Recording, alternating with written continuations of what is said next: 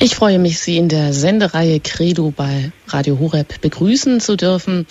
Ebenso möchte ich recht herzlich willkommen heißen alle Hörerinnen und Hörer von Radio Maria Südtirol. Am Mikrofon für Sie ist Anjuta Engert. Wir beschäftigen uns heute mit dem Thema Totus Tus, ganz dein. Maria in Leben und Werk Johannes Paul II. Dazu spricht heute als Referent Professor Dr. Dr. Anton Ziegenaus, der jetzt zugeschaltet ist aus dem bayerischen Bobingen. Grüß Gott, Herr Professor Ziegenaus. Grüß Gott. Sie sind uns bekannt, allen Hörerinnen und Hörern von Radio Horeb, eigentlich schon seit der ersten Stunde des Radios sind Sie immer wieder mit den unterschiedlichsten theologischen Themen dabei. Sie haben mit Kardinal Leo Schäfzig eine mehrbändige katholische Dogmatik herausgegeben, sind Mitherausgeber der Mariologischen Studien und Mitherausgeber der Zeitschrift Forum Katholische Theologie und sind ja Ordinarius für Dogmatik an der Universität Augsburg, mittlerweile emeritiert. Wenn wir heute sprechen über das Thema Totus Tuus, dann ist das ja der Wahlspruch also ganz dein, der Wahlspruch, den Papst Johannes Paul II. gewählt hatte und dem er sein ganzes Leben, auch sein Sterben damit Maria überantwortet hat. Mit diesem Spruch endete auch sein letzter Brief, den er unmittelbar vor seinem Tod verfasste und in dem er nochmal ganz besonders sein Vaterland, die ganze Kirche und sich selbst dem besonderen Schutz der Gottesmutter anvertraute. Wie kommt es eigentlich, dass Papst Johannes Paul II. im Gegensatz zu seinen Vorgängern eine, ja, sagen wir, eine neue marianische Spiritualität geprägt hat oder zumindest die Marienfrömmigkeit doch sehr gefördert hat wie kein anderer Papst vor ihm? War Maria sozusagen als das unschätzbare Geschenk Gottes an die Menschheit so wörtlich aus der Enzyklika über die selige Jungfrau Maria von 1987, war also sie, ja, im Leben, Maria im Leben der Kirche in Vergessenheit geraten, kann man das so sagen, Herr Professor Ziegenaus? In Vergessenheit nicht. Ich werde es dann gleich zeigen dass ja mit Pius XII. eigentlich, wie man so sagt, ein marianisches Zeitalter zu Ende gegangen ist. Also es war eine ganz kurze Zwischenzeit eine gewissen äh, eines gewissen Schweigens, wenn ich so sagen darf, oder eine, eine, eine leise Treterei, was Maria betrifft. Aber ähm, mit Johannes Paul II. hat diese Tradition wieder aufgelebt, die also das ganze 19. und 20. Jahrhundert geprägt hat. Hängt das vielleicht auch mit seiner Biografie zusammen, auch mit der Tatsache, dass er ja 1981 ein Attentat auf ihn verübt wurde und dass das nun auch am Tag der ersten Marienerscheinung in Fatima war, also dass diese Tage auf, dass das auf den 13. Mai fiel. Und also Papst Johannes Paul II. ja auch dann sozusagen das Eingreifen oder dass er überlebt hat, das schreibt ja. er der, dem Schutz der seligen Jungfrau zu. Und es ist ja auch der Satz von ihm überliefert. Zitat, es war so, als hätte eine Hand diese Kugel gelenkt und eine andere mhm. sie umgelenkt. Das ist ja relativ am Beginn auch seiner Amtszeit. Ja, sicher. Sicher hat das auch etwas zu tun, aber er kam schon äh, nach Rom als besonderer Marienfähre. Das sieht man ja an seinem Wahlspruch, Totus Tuus, und den Wahlspruch hat er sich schon gewählt als Bischof. Also es war nicht etwas für eine neue äh, Spiritualität, die er als Papst nun angenommen hätte, sondern das kam schon aus seiner ganzen Entwicklung. Auch mit, das hängt sicher auch zusammen mit seiner polnischen Herkunft, aber auch eben aus der Erfahrung, dass eben er immer wieder den besonderen Schutz Mariens in seinem Leben erfahren hat. Das besondere Ereignis, Ereignis für diesen Schutz ist nun Fatima, wie Sie erwähnt haben. Mhm. Ja, Sie wollen uns jetzt einen Überblick geben über die Predigten auch während der Pastoralreisen, über die Marienenzykliken, besonders eben Redemptoris Mater, Mutter des Erlösers von 1987, Die Besonderheit auch der Marienweihe an sich, wie ist es, wenn man sie selbst vollzieht, für ein ganzes Land auch vollzieht? Ja, wie steht es um das Frauenbild, um das Marienbild? Und Johannes Paul hatte natürlich auch eine ganz besondere Beziehung zu dem Erscheinungsort Fatima. Aber ich möchte Ihnen gerne das Wort erteilen und darf auch Sie darauf ja. verweisen, dass wir jetzt mit Spannung Ihnen zuhören können. Bitte schön, Professor Dr. Dr. Ziegenaus. Verehrte Hörerinnen und Hörer, die Zeit von Pius IX. bis Pius XII., grob gesprochen zwischen 1850 bis 1960, wird oft als das Marianische Zeitalter bezeichnet. Als Kennzeichen dieser Epoche stellt Leo Kardinal Schäfzig heraus, einmal die von der Romantik noch gespeiste, gelebte marianische Frömmigkeit und ihre verschiedenen Bewegungen in Volk und Klerus. Dann die ordentliche päpstliche Lehrverkündigung, die sich in vielen Enzykliken, vor allem Rosenkranz-Enzykliken äußerte. Zum Beispiel Leo der 13.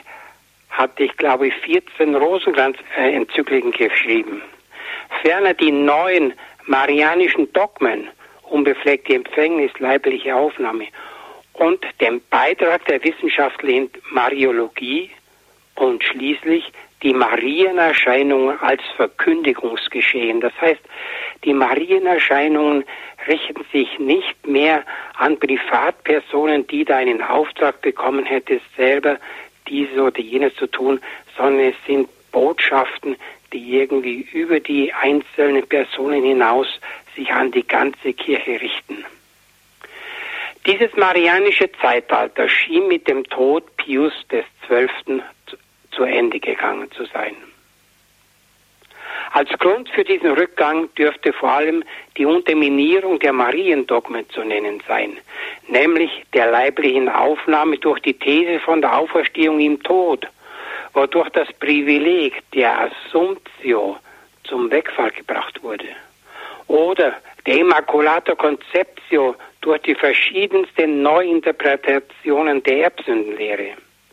Auch das Dogma von der vaterlosen Empfängnis Jesu, der Jungfrauengeburt, wird von manchem skeptischer betrachtet. So schien das marianische Zeitalter vorbei zu sein. Zumal auch der Feminismus der vergangenen Jahrzehnte das traditionelle Marienbild als überholt hinstellte. Diesem marianischen Abwärtstrend wendete die Wahl Karol Wojtylas zum Papst. Sie beflügelte die Fantasie der kirchenkritischen Presse zu den verrücktesten Gerüchten. So befürchtete die Sunday Times ein revolutionäres Mariendogma, demzufolge Christi Realpräsenz in den neueristischen Gestalten um Maria erweitert werden sollte. Der Primas von Polen, Stefan Kardinal Wyszynski, brachte in einer Predigt die Einschätzungen auf den stimmigen Punkt, ein marianischer Papst habe auf dem Stuhl Petri Platz genommen, ein avantgardistischer Verehrer der heiligsten Mutter. Ich möchte zunächst die geistigen Quellen besprechen, von denen Karol ja herkommt. Jede Pflanze wurzelt in einem Erdreich. So soll zunächst gefragt werden, welche geistigen Quellen Leben und Denken Johannes Paulus II. gespeist haben. Die Marienverehrung Karol Wojtylas hängt in hohem Maße, aber nicht ausschließlich, von Ludwig Maria Grignon von Montfort ab. Der Wappenspruch den sich Karol Wojtyla bei seiner Bischofsweihe gewählt und den er auch als Papst beibehalten hatte. Das Totus tuus, ganz dein, ver verweist auf seine persönliche Weihe an die Gott und die Ganzhingabe an die Gottesmutter.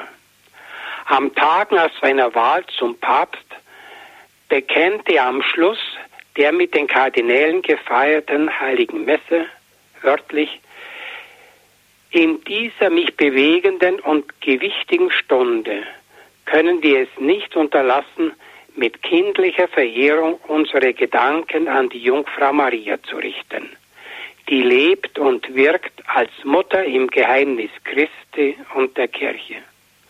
Wobei ich die süßen Worte totus tuus wiederhole, die wir vor 20 Jahren in unser Herz und auf unser Wappen geschrieben haben, im Augenblick unserer Bischofsweihe.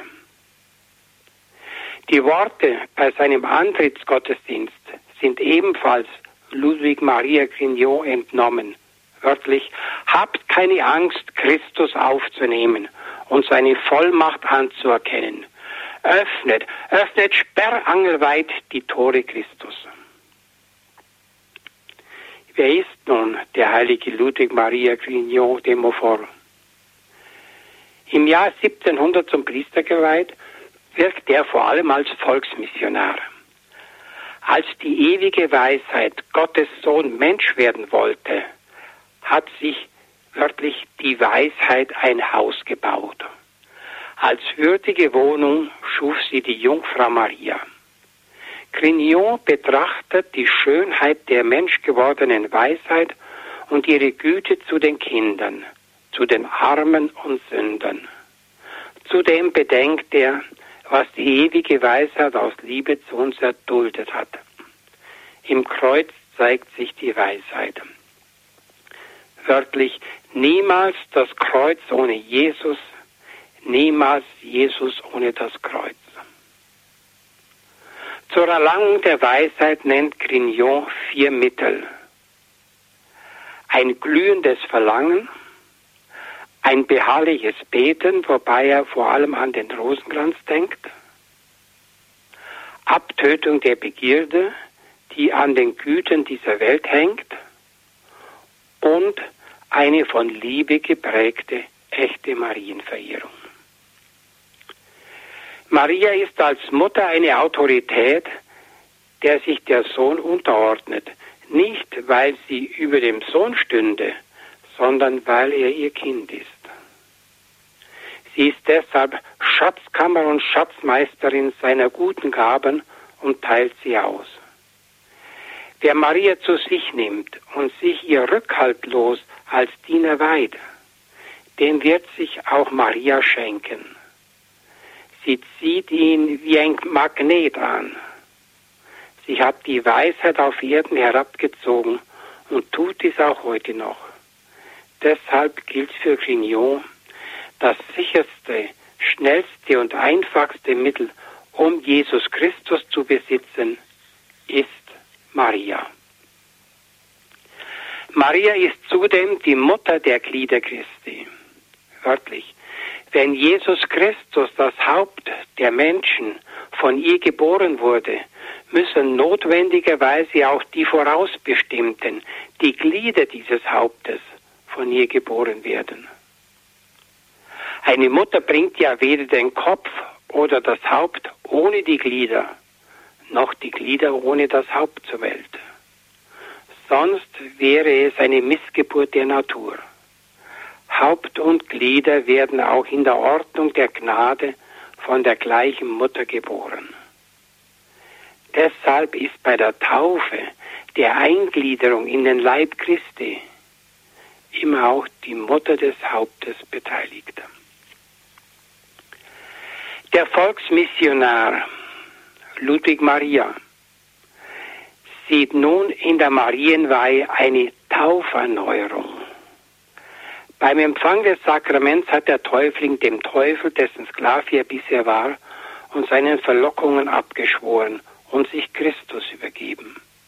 Allerdings geschieht das gewöhnlich durch den Mund des Paten und nicht persönlich, freiwillig, bewusst. Das ist der Grund, warum das Taufgelübde oft gebrochen wird.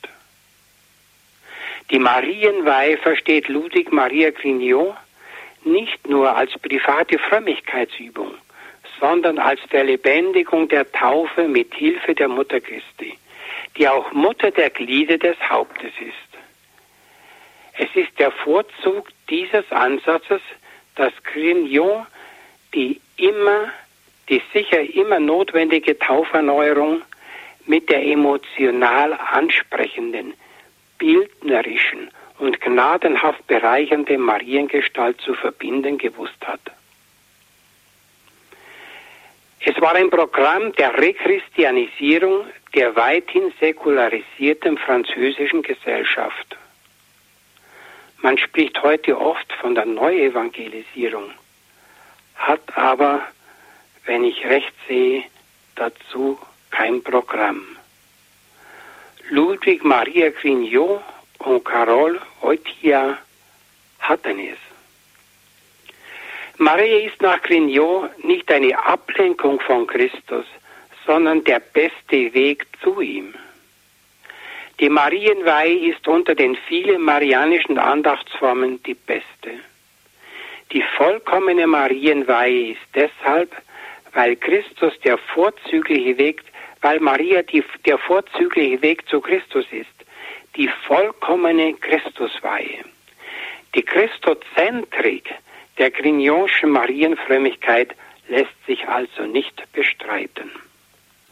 Ludwig Maria Grignot erkennt Maria über den individuellen Weg auch eine heilsgeschichtliche Bedeutung zu, also eine Bedeutung für die ganze Kirche und die ganze Geschichte. Wörtlich, denn Maria ist der Weg, auf dem Jesus Christus das erste Mal zu uns gekommen ist. Sie wird auch der Weg sein, auf dem er zum zweiten Mal kommen wird, wenn auch auf andere Weise. Die andere Weise besteht darin, dass beim ersten Kommen Maria in relativer Zurückgezogenheit und Unbekanntheit lebte und die Apostel über sie wenig berichteten. Beim zweiten Kommen wird aber Maria bekannt und vom Heiligen Geist offenbart werden, damit durch sie Christus geliebt wird.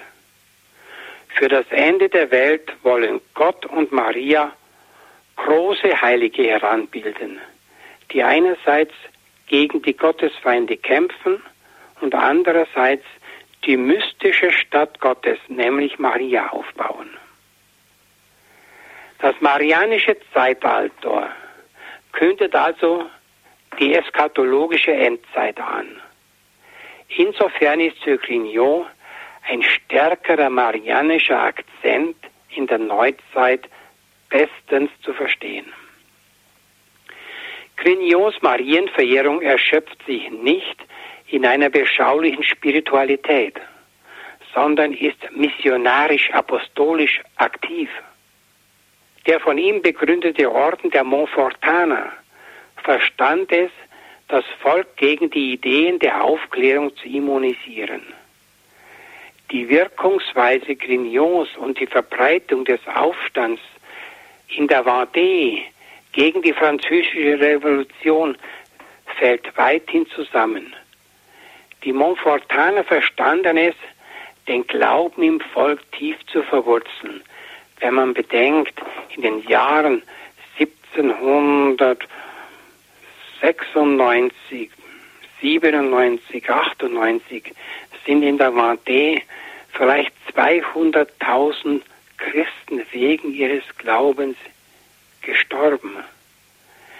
Das ist offensichtlich die Frucht des Wirkens der Montfortaner. Da Grignot Maria Mutter Christi und der Kirche nannte, dürfte Karol Wojtyła keine Schwierigkeiten mit der Proklamation Pauls des Sechsten Maria als Mutter der Kirche gehabt haben, wie die damalige Konzilsmehrheit, die dieser Proklamation irgendwie abweisend, abwertend, skeptisch gegenüberstand. Das Totus Tus entspringt einer Grignon geläufigen Weiheformel. Sie lautet Totus tus ego sum et omnia mea tuus sunt. Ich bin ganz dein und alles, was mir gehört, gehört dir. Ferner hat Karol Wojtyła bei seiner Marienverehrung nie eine Schwierigkeit mit der für Christen unbestreitbaren Christozentrik. Denn Maria ist der vorzüglichste Weg zu Christus, nicht ein Hindernis auf dem Weg zu ihm.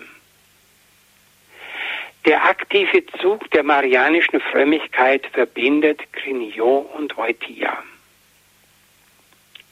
Grignot hat die seit frühester Kindheit an gewohnte Marienfrömmigkeit des Papstes und durch die Wallfahrtsstätte Calvaria geförderte Christozentrik konzeptionell vertieft.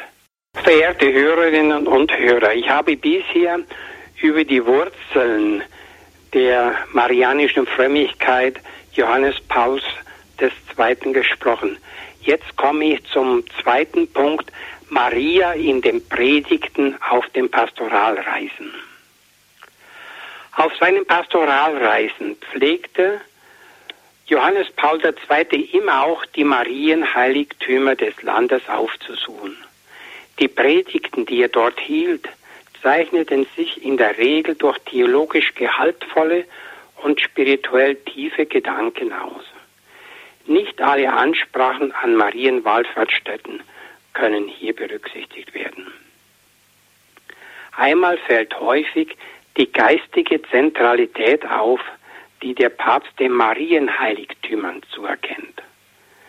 Dass er die Bedeutung Częstochows für das polnische Volk besonders hervorhebt, dürfte nicht überraschen. Wörtlich, die Polen insgesamt sind es gewöhnt, unzählige Probleme ihres Lebens, verschiedene traurige und freudige Lebensmomente, insbesondere die wichtigen und entscheidenden, die Augenblicke voller Verantwortung für die Wahl des Lebensweges oder des Berufs die Geburt eines Kindes, den Schulabschluss mit diesem Ort, mit diesem Heiligtum zu verbinden. Sie sind es gewöhnt, mit allem zur Yashna Gora zu kommen, um über alles mit ihrer Mutter zu reden, mit der, die hier nicht nur ihr Bild, ihr Gnadenbild hat, eines der bekanntesten und meist verehrtesten auf der Welt, sondern die hier auf besondere Weise da ist, gegenwärtig ist. Zitat Ende. Eindring, noch eindringlicher betont diese Mittelpunktsfunktion die Ansprache in Kevelar am 2. Mai 1987. Von den vielen Prozessionen sprechend die als Einzelne oder in Gruppen zur Gottesmutter in Kevelar pilgern, fährt er dann fort, wörtlich, das Lied des Glaubens klingt über die Zeiten, über die Länder und die ganze Welt. Es klingt in dieser irdischen Zeit und findet seinen Widerhall in Gottes Ewigkeit. Die wirklichen Zentren ich bin immer noch beim Zitat, die wirklichen Zentren der Welt- und Heilsgeschichte sind nicht die betriebsamen Hauptstädte von Politik und Wirtschaft, von Geld und irdischer Macht. Die wahren Mittelpunkte der Geschichte sind die stillen Gebetsorte der Menschen. Hier vollziehen sich in besonders dichter Weise die Begegnung der irdischen Welt mit der überirdischen Welt der pilgernden Kirche auf Erden mit der ewigen und siegreichen Kirche des Himmels. Hier geschieht Größeres und für Leben und Sterben Entscheidenderes als in den großen Hauptstädten, wo man meint, am Puls der Zeit zu sitzen und am Rad der Weltgeschichte zu drehen. Zitat Ende. Dort die vielen Besuchen marianischer Wallfahrtsstätten hat Johannes Paul II. ihre Hochschätzung bezeugt. Seine Predigten hatten nicht immer explizit mariologische Themen. Oft, wie am 18.11.1980 in Altötting, war ein Tag der Ordensleute festgelegt, sodass das Marienthema von dieser Seite her beleuchtet werden musste. Hier sei auf die Ansprache vom 6. November 1982 in Saragossa näher eingegangen. Saragossa, ein berühmter Marienwallfahrtsort, wurde vom Papst also auch aufgesucht. In Spanien, wo die Marienverehrung die katholische Kirche im Verlauf der Geschichte stark beeinflusst hat, hatte der Papst gleich mehrere Marienheiligtümer besucht, sodass die Gestalt der Gottesmutter von verschiedener Seite beleuchtet werden konnte. In Saragossa ging er zunächst auf die immerwährende Jungfrauschaft Mariens ein. In Rückgriff auf Ildefons von Toledo, der im siebten Jahrhundert ein Werk verfasst hat, nämlich De Virginitate Perpetua Sancte Mariae, über die bleibende Jungfräulichkeit der heiligen Maria. Im ersten Teil ging der Papst darauf ein. Im zweiten Teil zeigt er, dass Maria immer zu Christus führt. Im dritten Teil entwickelt er einen originellen und, wenn ich recht sehe, eigenständigen Ansatz. Er lautet, Jesus hat uns durch seine Erlösungstat die Möglichkeit eröffnet, Söhne seines Vaters und seine Brüder zu werden. Wenn die Gläubigen jedoch nur einen gemeinsamen Vater hätten, wären sie nicht Söhne und Brüder, sondern nur Stiefsöhne und Stiefbrüder. Wörtlich. Und damit unser Bruder sei mit ihm vollkommen sei, wollte er, dass seine heilige Mutter unsere geistige Mutter sei. Wie Maria sich dem Evangelium mit einem bedingungslosen Ja geöffnet hat, so müssen auch wir uns dem Wort öffnen, damit unser Glaube fruchtbar wird. Denn ein Glaube ohne Werke ist tot. Er muss sich durch die Liebe wirksam erweisen. Die überreich zahlreichen Gedanken des Papstes sind, wenn ich recht informiert bin, noch nicht erforscht. Dieses Beispiel aus der Predigt in Saragossa kann zeigen, dass er nicht nur theologische Schlüsse durchführt, sondern auch zu einem persönlichen und originellen Einstieg in der Lage ist. Verehrte Hörerinnen und Hörer, der dritte Abschnitt meines Vortrags handelt von den Enzykliken Johannes Paulus II. und von der Marienweihe. Die Rosenkranz-Enzyklika kann hier aus Zeitgründen nicht näher besprochen werden. Sie dürfte bekannt sein. Auch hier hat Johannes Paul II. mit der Einführung des lichtreichen Geheimnisses überrascht. An sich kann man sich wundern, warum bisher nur die Geheimnisse der Kindheit, des Leidens und der Verherrlichung betrachtet wurden, aber nicht die des öffentlichen Wirkens. Johannes Paul II. hat diese Lücke entdeckt. Der Enzyklika Redemptoris Mater soll hier unser Hauptinteresse gelten. Mit vollem Titel heißt diese Enzyklika wörtlich die Mutter des Erlösers über die selige Jungfrau Maria im Leben der pilgernden Kirche. Die drei vorausgehenden Enzykliken galten jeweils eine der trinitarischen Personen. Von einem Papst, der so häufig und auch so persönlich von der Gottesmutter gesprochen hat, erwartete man auch eine Marienenzyklika. Am 25. März 1987 veröffentlichte er sie und ließ und rief ein heiliges Jahr aus. Die Enzyklika ist für den großen Advent vor 2000 geschrieben, in dem in der Nacht vor der Geburt Christi Maria als Morgenstern aufgeleuchtet ist. Maria steht ganz im Geheimnis Christi, ihres Sohnes, das ist der erste Teil der Enzyklika, und der pilgernden Kirche, der zweite Teil, die sich adventlich auf das Kommen Christi vorbereitet. Maria ist ein Mehrstern für alle Pilgernden. In ihrer Hingabe an Gottes Ruf macht Maria vor keiner Schwierigkeit Halt. Simeons Weissagung wird zweite Verkündigung genannt. Auch das wieder ein ganz origineller Ansatz.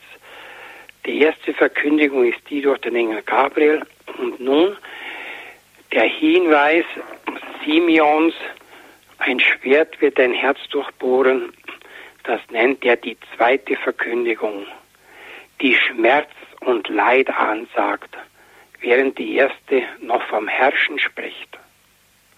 Maria macht ihre Fortschritte im Glauben, erlebte aber auch eine Art Glaubensnacht, als sie in der Zeit des verborgenen Lebens nichts vom Herrscher erleben konnte, wie es der Engel angekündigt hatte. Die Glaubensnacht erreichte ihr tiefstes Dunkel, als sie unter dem Kreuz stehen musste. Hier wuchs der Glaubensgehorsam angesichts unergründlicher Ratschlüsse Gottes ins Heroische. In ihrem Wort an den Engel, mir geschehe nach deinem Wort, steht Maria im Gleichklang mit dem präexistenten Sohn, der nach Hebräer 10,7 beim Eintritt in die Welt spricht, ich komme deinen Willen zu tun, Gott.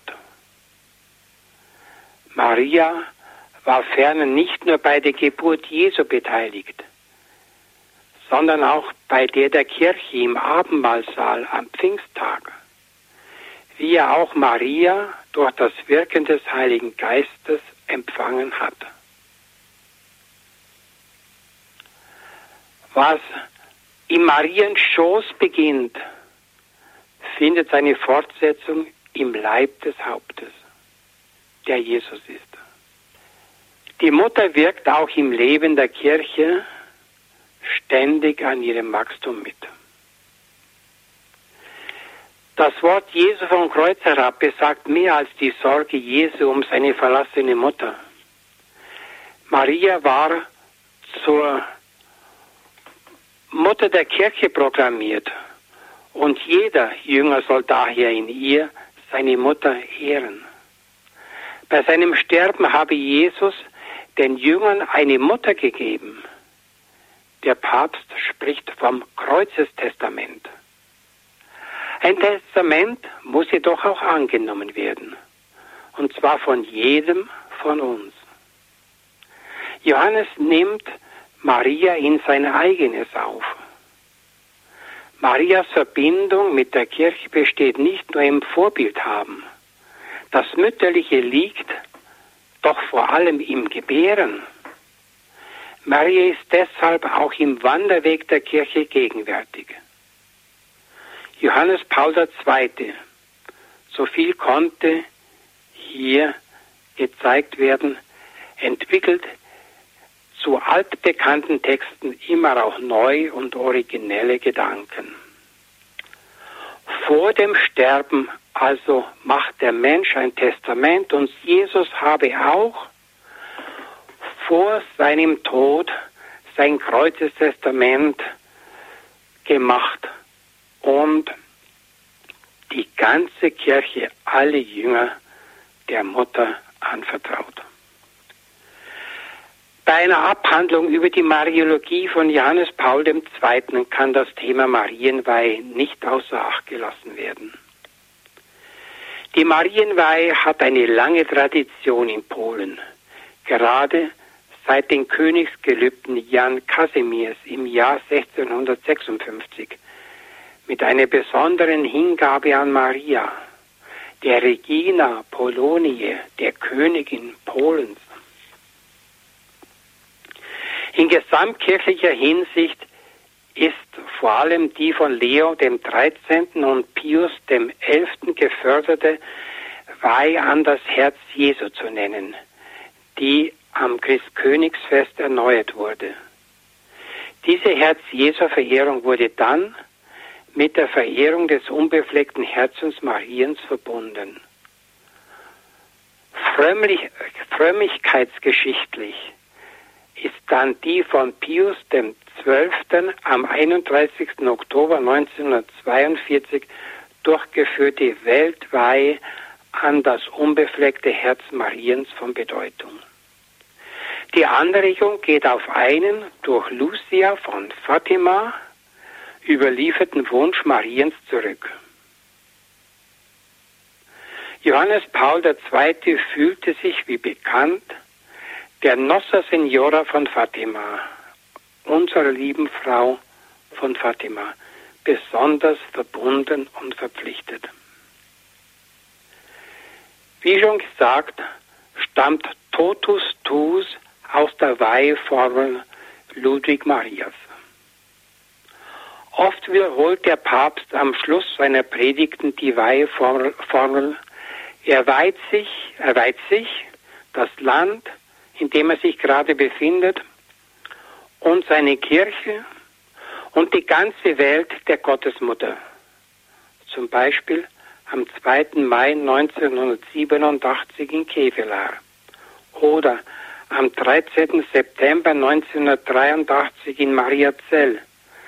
Dort mit den Kernsätzen Heilige Maria von Mariazell. Dir überantworten wir dieses Land, schließlich weihen wir dir, Gottesmutter von Mariazell, die Kirche Jesu Christi hier in Österreich. Zu besonderer Intensität gelangt die Marienweihe anlässlich des Weihetags des gottgeweihten Lebens in Rom. Hier werden der theologische Anlass und der Grund der Marienweihe ausgesprochen. Wörtlich, die jungfräuliche Mutter, die ihren Sohn zum Tempel bringt, ist ein treffendes Bild für die Kirche, die fortfährt ihre Söhne und Töchter dem himmlischen Vater darzubringen, um sie so mit dem einzelnen Opfer Christi zu verbinden, das Grund und Vorbild jeder Weihe ist. Hier mag nun die Frage auftauchen, ob die Weihe an ein Geschöpf, und Maria ist ein Geschöpf, und, und eines Geschöpfes überhaupt legitim ist versteht man Weihen als Konsakrare, kann das nur Gott. Versteht man es als Anvertrauen, kann das sicher ein Mensch für seine Person oder eine Sache, die ihm gehört, tun. Als Anempfehlung ist eine solche Übergabe einer fremden Person oder Sache möglich. Sie muss aber durch die Selbstübergabe vollendet bzw. ratifiziert werden. Wenn aber die Selbstübergabe an Maria ergeht, so ist dies deswegen legitim, weil sie immer Mittlerin zu Christus hin ist. Die Selbstübergabe richtet sich daher immer an ihn nicht an ein Geschöpf, aber Maria ist der vorzüglichste Weg zu ihm. Wenn man von der Mariologie von Johannes Paus II. spricht, dann müsste man eigentlich noch andere Themen aufgreifen. Etwa die Bedeutung Fatimas. Um bloß daran zu erinnern, der Arzt, der ihn operiert hat, hat festgestellt, dass die Kugel, die auf ihn gerichtet war bei dem Attentat, im Leib des Papstes noch einen kleinen Bogen gemacht hat, eine Kurve sozusagen. Hätte sie diesen Bogen nicht gemacht, dann wäre die Kugel tödlich gewesen. Es handelte sich hier um Millimeter. Also der Papst verdankt sein Leben und sein Wirken in besonderer Weise dieser Gottesmutter von Fatima, denn das Attentat war ja an einem 13. Mai. Also die Bedeutung Fatimas in seinem persönlichen Leben und seinem Pontifikat hätte ausführlicher noch behandelt werden müssen. Oder die Spannung zwischen seiner Mariologie und der gemeinsamen Erklärung zur Rechtfertigungslehre. Da gibt es eine Spannung. Oder der Bezug Marienbild und Frauenbild. Er hat ja eine eigene Enzyklika über die Würde der Frau verfasst. Und da ist wiederum Maria ein Vorbild der Frau. Die Mariologie, das dürfte klar geworden sein, ist kein Randthema, sondern ein Brennpunkt. Das gilt für die Theologie allgemein und ebenso im Leben und Werk Johannes Pauls II. Ich bedanke mich für die Aufmerksamkeit. Du ist ganz dein, sprach Professor Dr. Dr. Anton Ziegenaus über die Bedeutung von Maria im Leben und Werk Johannes Pauls II. Ich möchte Ihnen herzlich danken für die sehr interessanten Gedanken, für die, die Sie hier zu diesem Thema für uns zusammengefasst haben. Herr Professor Ziegenaus, Sie haben gesprochen von den geistigen Quellen von Karl Wojtyla, also wie seine Marienverehrung, seine Marienfrömmigkeit, wo hier sie genährt wurde. Und da haben sie den heiligen Ludwig Maria Grignon genannt, der eine besondere Liebe zur Jungfrau Maria entwickelt hat, der vor allem ja auch gesagt hat oder sein Motto war die Marienweihe durch Maria, mit Maria, in Maria und für Maria. Aber er hat diese Ganzhingabe an Jesus eben durch Maria gesehen. Also Jesus spielt hier die entscheidende Rolle, beziehungsweise, wie Sie auch gesagt haben, ist es eben der vollkommene Weg, auf dem Jesus dann zu uns kam und auf dem wir zu ihm gehen sollen. Also der sicherste, der schnellste, das einfachste Mittel auch, um Jesus Christus zu besitzen, wie Sie gesagt haben. Äh, wieso entzündet sich dennoch oft an der Mariologie, an der Marienverehrung ja eine gewisse Scheidung der Geister, wenn man das so sagen kann. Es gibt die einen, die ganz dahinter stehen und dann aber auch viele Menschen, die Schwierigkeiten damit haben und die in Maria gerade das Hindernis sehen, obwohl es ja gerade das Gegenteil ist. Und Sie haben ja auch gerade angesprochen, dass es eine gewisse Spannung zwischen der Mariologie und der Rechtfertigungslehre gibt, Herr Professor Ziegenhaus. Vielleicht können Sie das noch kurz ansprechen. Ja, es, ich will es ansprechen. Ich befürchte aber, dass ich nicht die Frage umfassend überzeugend klären kann, sodass jeder am Schluss mir zustimmen wird. Also Maria und Christus bilden nicht Rivalen, sind keine Rivalen. Sie gehören zusammen. Denken Sie bloß an das Matthäusevangelium, wo Mutter und Kind in einem Atemzug immer genannt werden. Also, wenn es zu Josef gesagt wird, nimm das Kind und seine Mutter und es heißt dann, und er nahm das Kind und seine Mutter. So heißt es, als sie nach Ägypten gezogen sind und als sie wieder zurückgekehrt sind. Also Kind und Mutter bilden eine Einheit. Und das ist ja eigentlich das Natürliche. Also unter den Gestalten Jesus und Maria hier nun auf einmal eine Rivalität zu entdecken oder entdecken zu wollen, das ist eigentlich irgendwie unsinnig. Es widerspricht Jesus und es widerspricht Maria. Sie haben ein Ziel. Nun aber, wie kommt es dazu? Oft ist eine übertriebene Marienverehrung auch ein Grund, dass dann auf einmal manche fürchten, es könnte hier die Christusverehrung zu kurz kommen. Oder es könnte die Mutter so verehrt werden, dass man Christus, den ihren Sohn, nicht mehr recht sehen kann. Ob das stimmt oder ob das nur eine ängstliche Haltung ist, eine übertriebene Angst, das wage ich nicht zu entscheiden.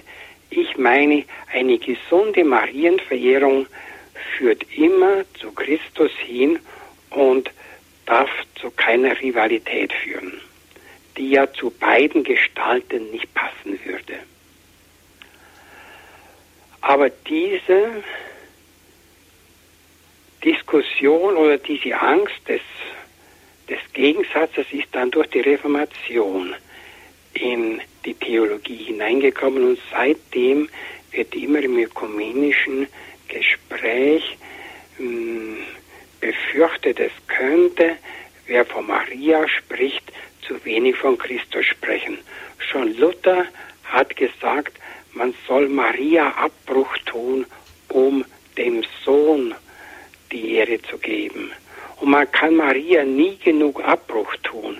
Also hier wird diese Realität zwischen Mutter und Sohn auf einmal so ganz bewusst in die Welt gesetzt und, und irgendwie vor Augen gestellt.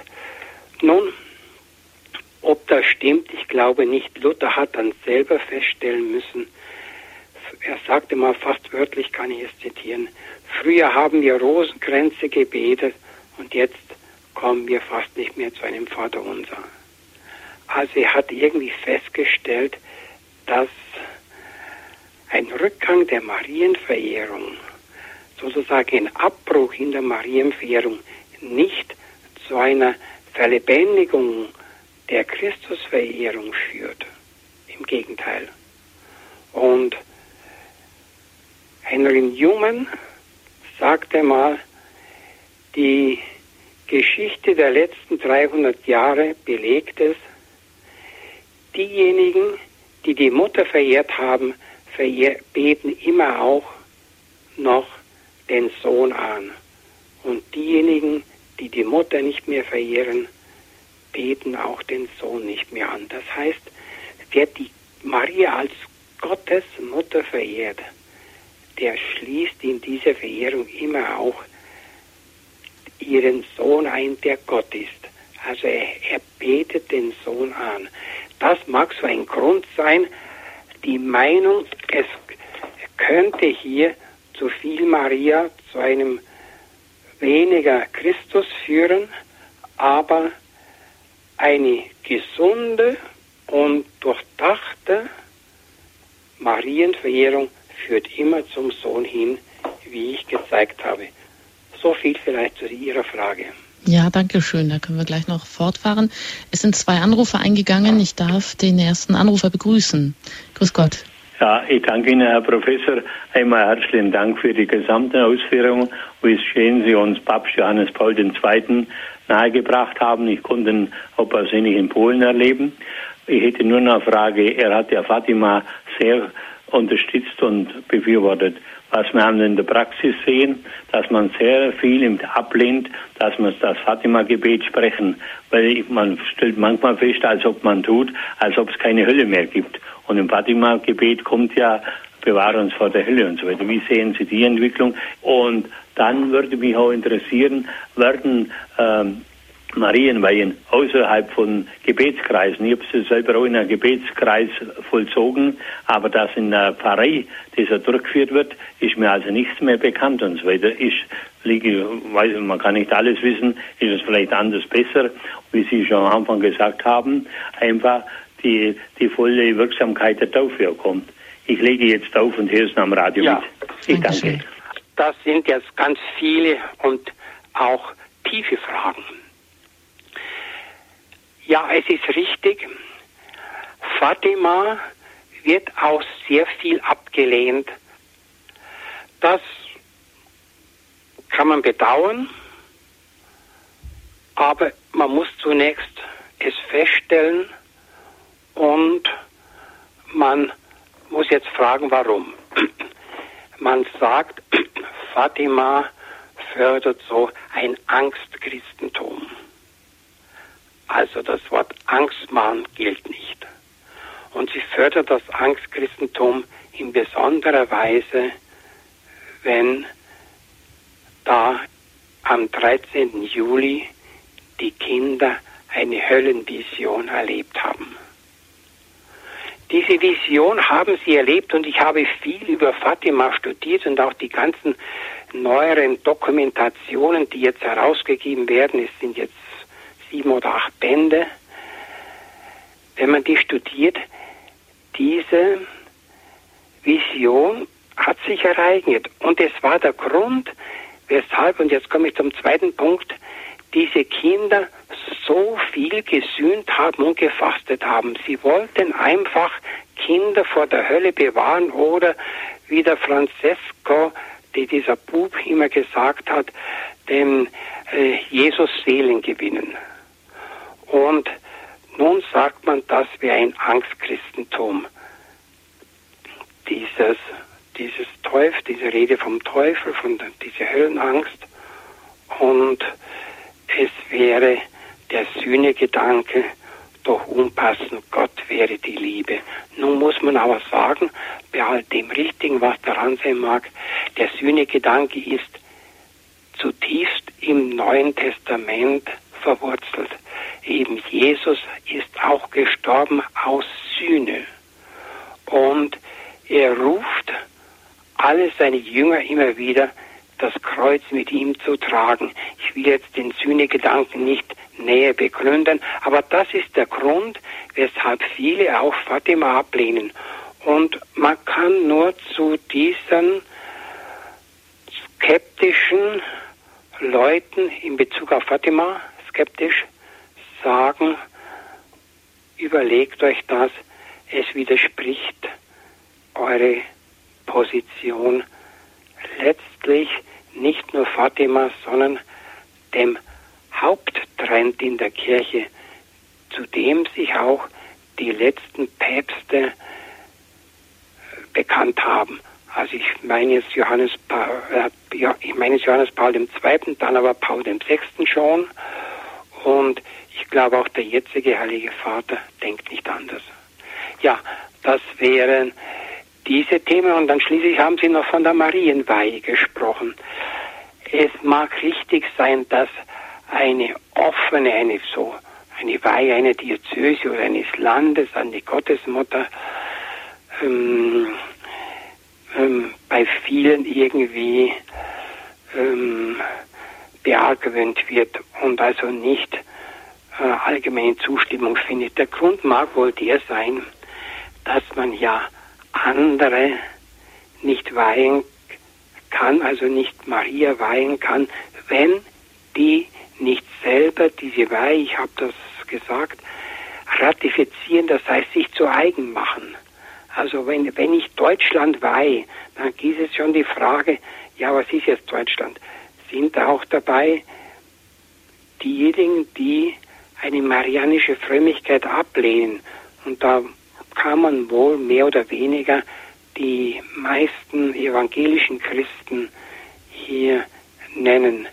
Also kann, soll ich, kann ich jetzt über die verfügen und sie Marienweih oder kann ich ein Land oder eine Sache jemand weihen?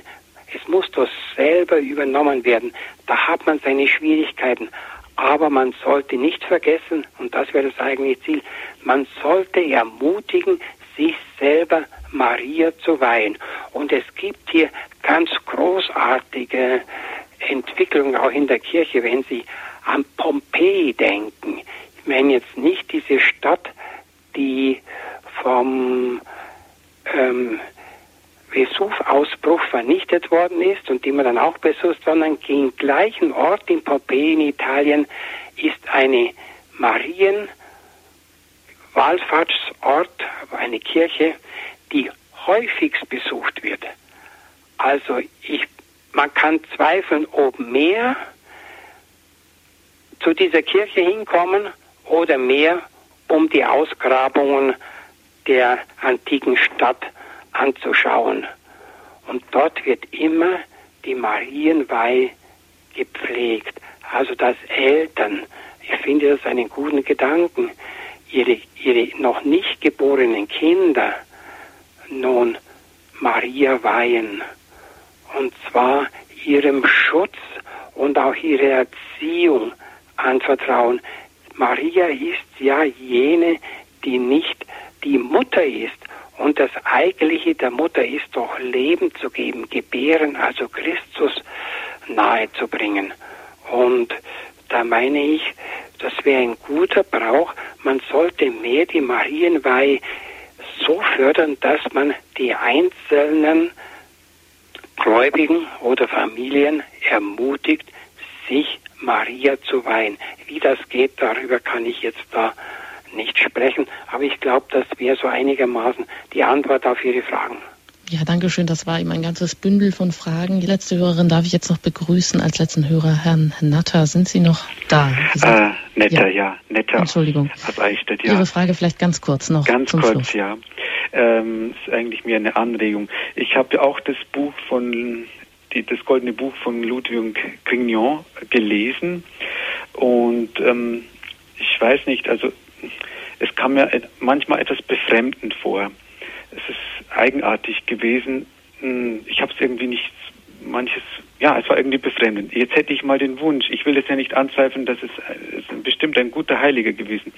Aber wäre es nicht möglich, dass irgendjemand mal dieses Buch, diese Schriften einmal kommentiert oder irgendwie für unsere Zeit verständlich auslegt, weil das ist wirklich, ja, sehr schwierig. Äh, teilweise, nicht immer, aber teilweise befremdend. Und ich hätte diesen Wunsch. Mhm. Also den möchte ich ja, mal so weitertragen. Vielleicht auch in der Sprache. Dazu kann Professor Ziegenhaus vielleicht etwas noch sagen. Abschließend. Ich höre es mir dann am Radio an. Ne? Dankeschön. Also, vielen Dank. Danke, ja. Herr Netter. Also es ist richtig, dass man sich ein bisschen einlesen muss. Und äh, Ludwig Maria Grignot de Montfort hatte eine ganz eigene Art, auch der, eigenen Stil, wie er mit den Leuten gesprochen hat. Aber ich meine, zu schwierig ist er nicht. Man müsste mal so diese Gedanken äh, analysieren, aufgliedern in gewisse Richtungen und dann kann man schon entdecken, dass diese Ludwig Maria von Grignon, von Montfort, etwas zu sagen hat. Ich meine gerade den Gedanken, die Tauferneuerung. Wir alle spüren doch, dass eine Tauferneuerung notwendig ist. Es sind so viele Christen da, die aber nur getauft sind und ihren Glauben nicht leben. Aber da hat, glaube ich, ähm, Grignon den Gedanken entwickelt, dass die Tauferneuerung unter marianischem Vorzeichen nun besonders fruchtbar werden könnte. Denn Maria ist nicht nur eine Gestalt, die Gnade vermittelt, sondern es ist auch eine Gestalt mit einmaliger Attraktivität. Viele werden sagen, das sehe ich nicht, das empfinde ich nicht, aber nehmen Sie mal diese Attraktivität, die in den Anrufen der lauretanischen Litanei zum Ausdruck kommt du wunderbare Mutter, du Mutter, du Mutter der schönen Liebe und so weiter. Es ist, es ist tatsächlich in Maria etwas Ansprechendes und Attraktives und es wäre die beste Gestalt nun mit ihr an ihrer Hand sozusagen zu Jesus vorzudringen. Und vor allem auch, wenn man sie sieht, als Mutter der Kirche, dass sie nicht nur Mutter des Hauptes, sondern auch Mutter der Glieder ist, da müsste man sagen, ist sie eigentlich im Taufgeschehen mittendrin. Also mhm. prinzipiell kann ich Ihnen da nur zustimmen. In Anbetracht der Tatsache, dass äh, wir jetzt ganz knapp mit der Zeit sind, möchte ich mich bei Ihnen ganz herzlich bedanken für diese interessanten Gedanken, die Sie angestoßen haben und wie Sie auch herausgestellt haben, dass ähm, Papst Johannes Paul II der ehemalige Papst, dass er in der richtigen Lehre über Maria eben auch ein Schlüssel sah zum genauen Verständnis auch des Geheimnisses Christi und der Kirche und dass er das auch in die Seelen der Menschen hineingesetzt hat durch diese Frömmigkeit und auch Maria sicherlich als die Seele des Glaubens gesehen hat. Und das haben Sie auch herausgestellt, da wo sie nicht mehr verehrt wird, fehlt oder geht meistens auch die Verehrung Christi dann zurück. In diesem Sinne herzlichen Dank an Professor Dr. Dr. Anton Ziegenhaus. Guten Abend. Guten Abend. Ja, damit geht die Senderei Credo zu Ende zum Thema Totus Tuus ganz dein Maria im Leben und Werk Johannes Paul II. Am Mikrofon verabschiedet sich Anjuta Engert.